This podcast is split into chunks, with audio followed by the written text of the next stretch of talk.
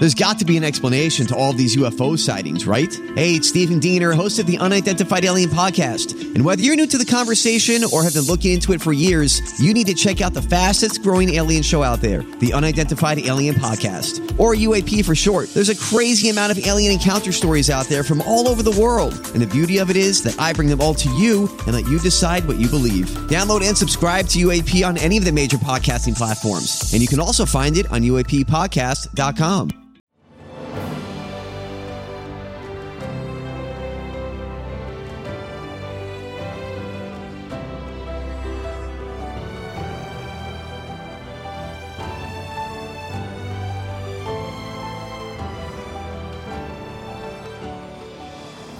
Welcome to the newest episode of Beyond the Fame with Jason Fraley. I'm your host, Jason Fraley, picking the brains of the top filmmakers, musicians, and artists of our time. Today marks the tenth anniversary of Tony Gilroy directing The Bourne Legacy, starring Jeremy Renner, after Gilroy penned the original trilogy for Matt Damon. Coincidentally, this month also marks fifteen years since Gilroy wrote and directed the legal thriller Michael Clayton, starring George Clooney. I spoke to Gilroy in twenty eighteen when he wrote and produced the political thriller Beirut, directed by Brad Anderson and starring Jon Hamm. We are here with Tony Gilroy. Thanks so much for joining us. My pleasure. Um, first, I got to start off by saying it was it was thrilling. I love this genre, and I feel like we don't get. I mean, we, it comes every now and then, but there's so many superhero movies. That kind of thing is ruling the day, and we don't. I sort of miss this stuff. I mean, you wrote all the Bourne ones and, and Michael Clayton, and um, so I just want to say, keep going in this. In this, what, what's the state of that genre? I mean, what? I don't know. It's it's. I mean, it's moving off the screen. It's going to your. It's going home. You know, uh, there's a lot of great stuff. I mean, uh, uh, there's no shortage of. of thrillers on television. Um, getting one on the screen and getting people to leave their house to go see it is the uh, is a trick, and it gets harder and harder to do that. Yeah. Well, if they do get out and see it, I yeah, think no, they will. No, no, I think no. they will this enjoy is, it. No, this is a this is um, uh, and they have to be done for a price. I mean, this is. Uh, we're talking to someone here today who had, who had been to Park City and seen the movie in Sundance and thought, oh my God, this is really isn't a Sundance movie, it's so expensive. And I said, I bet there were several movies at Sundance that cost way more than this did. I think people, I can't tell you what it cost, but you would be shocked how inexpensive this was made. So I think if people can, you know, uh, pull off little miracles like this, they have a chance, but that's what it takes. So you made it a little more economically than it seems. It oh seems like it's a big I budget thriller. I could have yeah. directed this at this price. I could have done it. And, I, and I'm pretty, I like to think that I'm really handy and frugal and efficient, and yeah. but I never could have done what Brad, Brad Anderson did. That's awesome. Um, let's let's go into into your your protagonist here. Right. I love that he's, you know, he, it's... It, it's this, you know, this wounded hero. It's almost like, you know, Beirut's almost like his Chinatown, you know, like the place that he doesn't want to go back at exactly. first, you know what I mean? Um, talk about how um, it was important to sort of set that up, and he, he, he's trying to, you know, he's obviously boozing, drinking out of the flask, and he's still a negotiator, but he's not, he's left his diplomatic negotiation, and now he's at this, there's that scene where he's at the negoti- like a labor negotiation, and they're yelling at each other to strike. How, how important was it to sort of set that up? Well, it really... You know, it's it's paradise lost for him, really. You know, you meet him in seventy-two, and he's, uh, you know, he's a, a mediator diplomat stationed in Beirut. He's married a Lebanese woman. He's sponsoring a twelve-year-old Palestinian boy for an education in America. He speaks fluent Arabic. He's going to make his life here. He loves the Middle East. He loves his future. And in one night, everything is taken away from him. And as you said, you meet him ten years later, and he's a, a low-rent retail labor negotiator in Boston. And um, I think that, I mean, I love that sequence. It, it does a bunch of things. It shows you that negotiation is negotiation, and people not getting along, it doesn't matter if you're arguing over, you know, a two thousand year old disagreement, or you're arguing over, you know, the insurance premiums on the union contract. Um, people still get, people fight. And uh, if people just shut up and listen and talk, there's a way out of it. Um, but the movie is about, you know, and, and, and when he returns, I mean, it's it's it's it's the kind of thing that you dream of when you're you're trying to write. You know, the the place he's returning to is as ruined as he is. You know, and he's coming back to a, a city that's ruined, and he's ruined, and, and everything is ashes, and and um, uh, that makes for, you know, that makes for uh, good storytelling, hopefully. I love that line, the city is, is as ruined as he is. That was That's pretty genius, and it made me... And the perfect guy to cast in it, because well, he had the Mad Men line, what, we're, we're flawed because we want so much more. We're ruined because we get these things and wish for right, what we yeah, have. Yeah. Anyway, but yeah, when you said ruined, it made me click. But anyway, but talk, I mean, before we dive any more into the script, but Jon Hamm is like that perfect, hollowed-out individual. You know, he's like wounded. He's... he's We've seen him do that in Mad Men before. Were you right? Do you do you too, write with him in that in mind? No, you know, they. I wrote this in nineteen ninety-one. Wow. And uh, I wrote it in ninety-one, and we couldn't get it. It was written as a, you know, it was like a, this big deal for me, like a big up step up in class, and my first real serious movie, and uh, and everybody's very excited about it, and we were going to go out to, we went out to a lot of big people, and it was a really. You know, it was like a calling card for me, and, and it was a real, it meant a lot to me. We could never get it made because it, in nineteen ninety-one, the politics of the film, because it's very accurate about what's happening in the winter of nineteen eighty-two in Beirut, the politics were considered incredibly, infl- not incredibly, they were considered too inflammatory. A lot of people got afraid because nobody in the movie really looks good except for the hero. You have the P L O, which is corrupt. You have the Reagan White House, which is just a hornet's nest of bad ideas back and forth. And you have Israel, just horribly, aggressively on the border, waiting to invade, looking for any excuse possible. And when the movie's over, they will find an excuse. And so everybody's behavior is poor. And everybody looks really bad, except for Jon Hamm, who's come to save the day. Um, that made for a perfect storm of people getting very close to making it and not making it. So twenty years went by. It disappeared. Yeah. I never thought about it. Sure. And these guys, these producers, Mike Weber and, and, and Interscope, they pulled out of a draw and they go like, we really like this. And it's actually sexier now that time has passed. eighty-two is really sexy. And we'd like to go to Jon Hamm. And I was like, they're never going to get this made. Good luck to you. I've heard everybody drive off this cliff with this movie before. Good luck to you. They For like back, twenty-five they go, years. Yeah, yeah. No, good luck to you. I didn't even think. We couldn't find my contracts. I couldn't. We never were able to find my original contracts. It was, it was that far back. I said, good luck to you. And, uh, and they call back, well, John John loves it. He wants to do it. We're going to go to Brad Anderson, and, and, and we know you like Brad, and Brad wants to do it. I'm like, great. They're never going to get it. But we'll get a budget. They got a budget. I'm like, you can't make the movie for that, and you'll never get the money. Anyway, oh, my God, we have the money. We have a budget. Well, where? And then I had to rewrite. The, then was like serious. I was like, okay, I will rewrite the script. I'll tune it up a little bit. But I said, they're never going to get to the starting gate. And we went to Tangier, and they were like, day one. I went to the first day of shooting. I was like, I cannot believe this is actually happening. So, um, God, I don't know, John just perfect for it. After this movie is over, the reality is when the movie is over, uh, the movie probably is, say it's like February, March or something like that. In June, Israel will invade. Um, six months later, the embassy will be blown up in one of the first suicide bombs ever. And of the sixty-nine, seventy people that are killed, there's a couple dozen women that are in that building that are killed. And there's a great book that came out in the interim.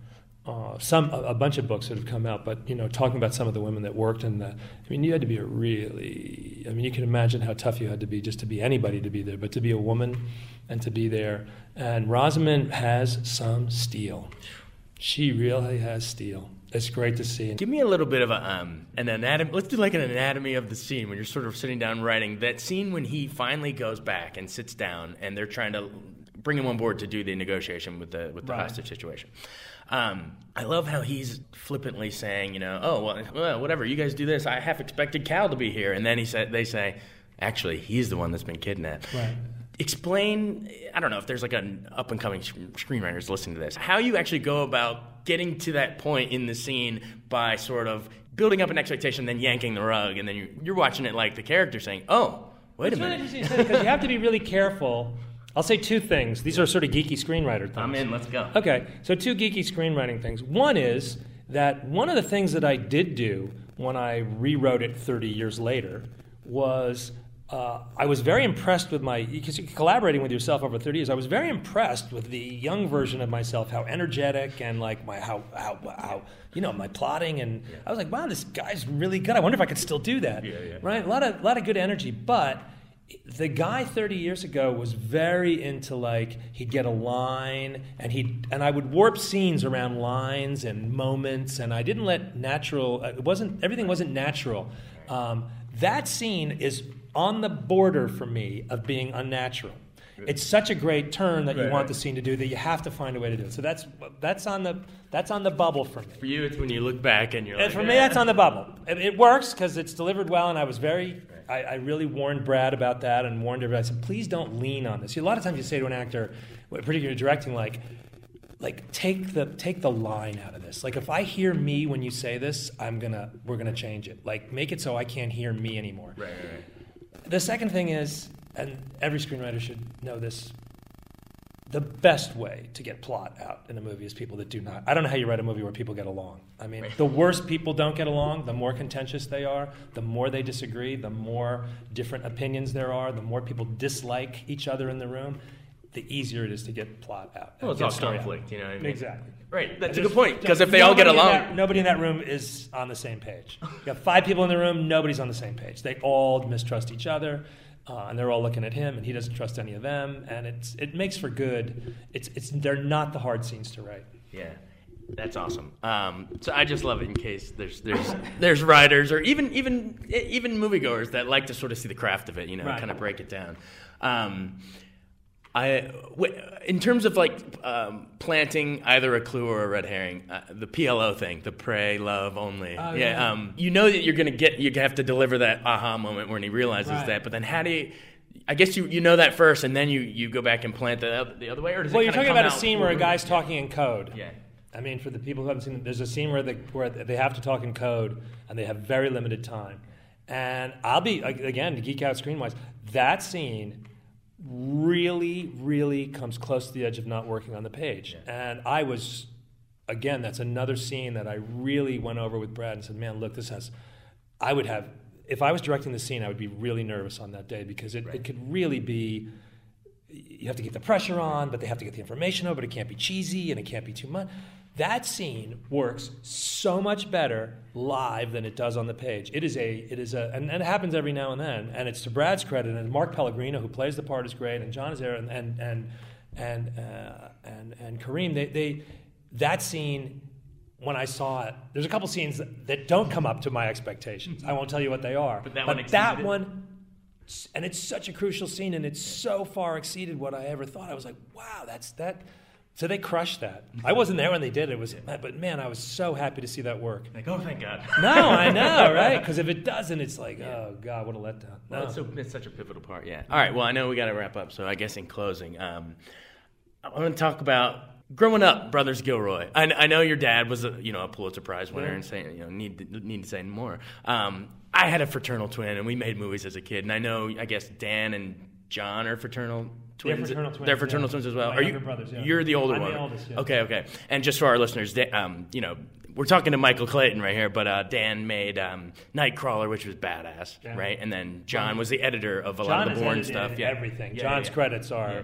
Yeah, you, anything you can imagine. John worked on many more films than either one of us because editors work. Yeah. On, John's one of the best editors on the planet. Yeah, yeah. But I just want to, I just want some sort of tidbit of what it was like growing up. Were you guys always into movies? Did did, no. did Dad give give you pointers, or no? You just found your own way individually, or I uh, we you know, what's the shortest version? I mean, great father. My father was a great father, and he was an only child. And he was really extremely into fraternity and the fact that we get along. So he he he he he, he baked into us yeah. getting along. Um, we grew up in a really non. We grew up in upstate New York in a place in went to public high school in a very unusual place that I that Michael Clayton grew up. Our our school was uh, a real mess, not a great education, and a really rough and tumble place that we grew up. And we sort of had. Uh, this sort of secret big life in the middle of a really rough and tumble community. And the only way to fit in and the only way to get over was to be part of that, you know, rowdy community. And our childhood was pretty like, you know... So it wasn't um, like a creativity challenge. We were not. We were no. No one knew it from the from two o'clock in the afternoon until dinner or whatever. No one knew ever knew what we did. We lived in the woods in bikes with yeah. guns and mini bikes and drugs and yeah. just it was mad and very and, and very rugged. And I think in the end it, it looked really terrible for a while for us. I Probably think helped that you in the long run. But in the long run, like we all had, we always worked. We always had blue collar jobs and all this stuff. We.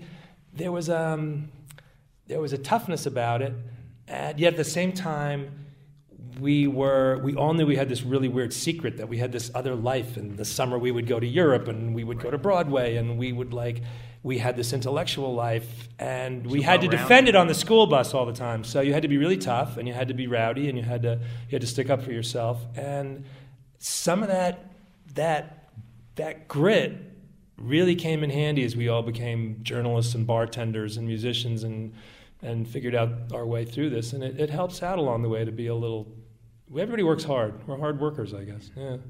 I, I think I think you nailed it. I mean, I think it may give you a well-roundedness and a, a lived-in sort of grit experience that maybe if you had just taken that normal route... Nobody you know, paid attention to us yeah. when we were growing up. And now, you, I mean, I've raised my own kids. You just watch them all the time, and you you just can't help but messing them up. But kid, people need to be... Kids need to be free range, man. We need to get back. We need to bring kick the can back, man. Yeah, exactly. the kick the, the, the rusty can. Back. Kick the rusty can. All right. Well, thank Pleasure, you so man. much for your time. Pleasure. Thanks so much for listening to Beyond the Fame with Jason Fraley. Our theme music is Scott Buckley's Clarion. Remember to give us a five-star rating if you like what you hear. We'll see you next time.